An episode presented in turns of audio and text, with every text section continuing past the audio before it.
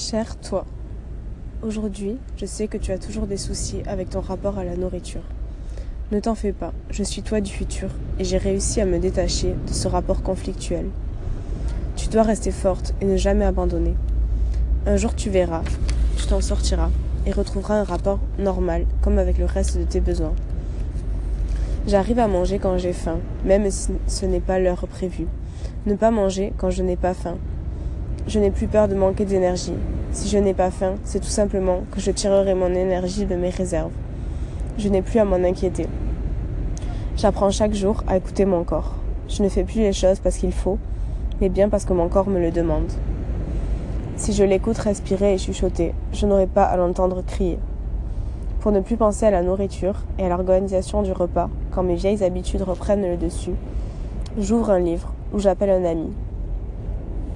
La nourriture te, satisfera un temps lorsque tu mangeras sans faim, mais ce n'est pas la solution, car tu te sentiras par la suite inutile d'avoir mangé sans raison pour remplir un vide, un gouffre qui s'agrandit à chaque fois que tu te fais du mal à manger sans faim pour passer le temps. J'ai appris à manger absolument tout ce dont j'ai envie, sans me restreindre en écoutant mon corps. J'ai appris à ne plus me préoccuper de ce que je vais manger si je sors avec des amis. J'ai appris à ne plus refuser les invitations où l'heure du repas est inclus dedans. J'ai appris à manger comme les autres. J'ai appris à me faire plaisir, ne pas me forcer. J'ai appris à apprécier le moment, les gens et les conversations plus que la nourriture. J'ai appris à assumer mon véganisme. J'ai appris à ne plus me justifier de mes actes. Je fais ce que je sens juste sur le moment précis.